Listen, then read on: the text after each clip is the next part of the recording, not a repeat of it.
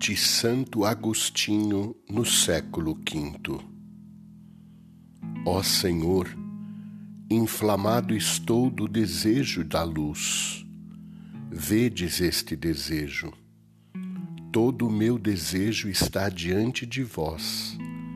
Não se vos oculta o menor gemido meu. Que vê este desejo, senão vós, ó meu Deus?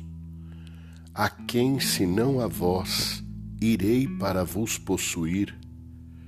Fazei que minha alma se dilate pelo grande desejo, projete-se para a frente e sempre mais capaz se torne de acolher o que o olho não vê, o que o ouvido não ouve e o que não experimenta o coração.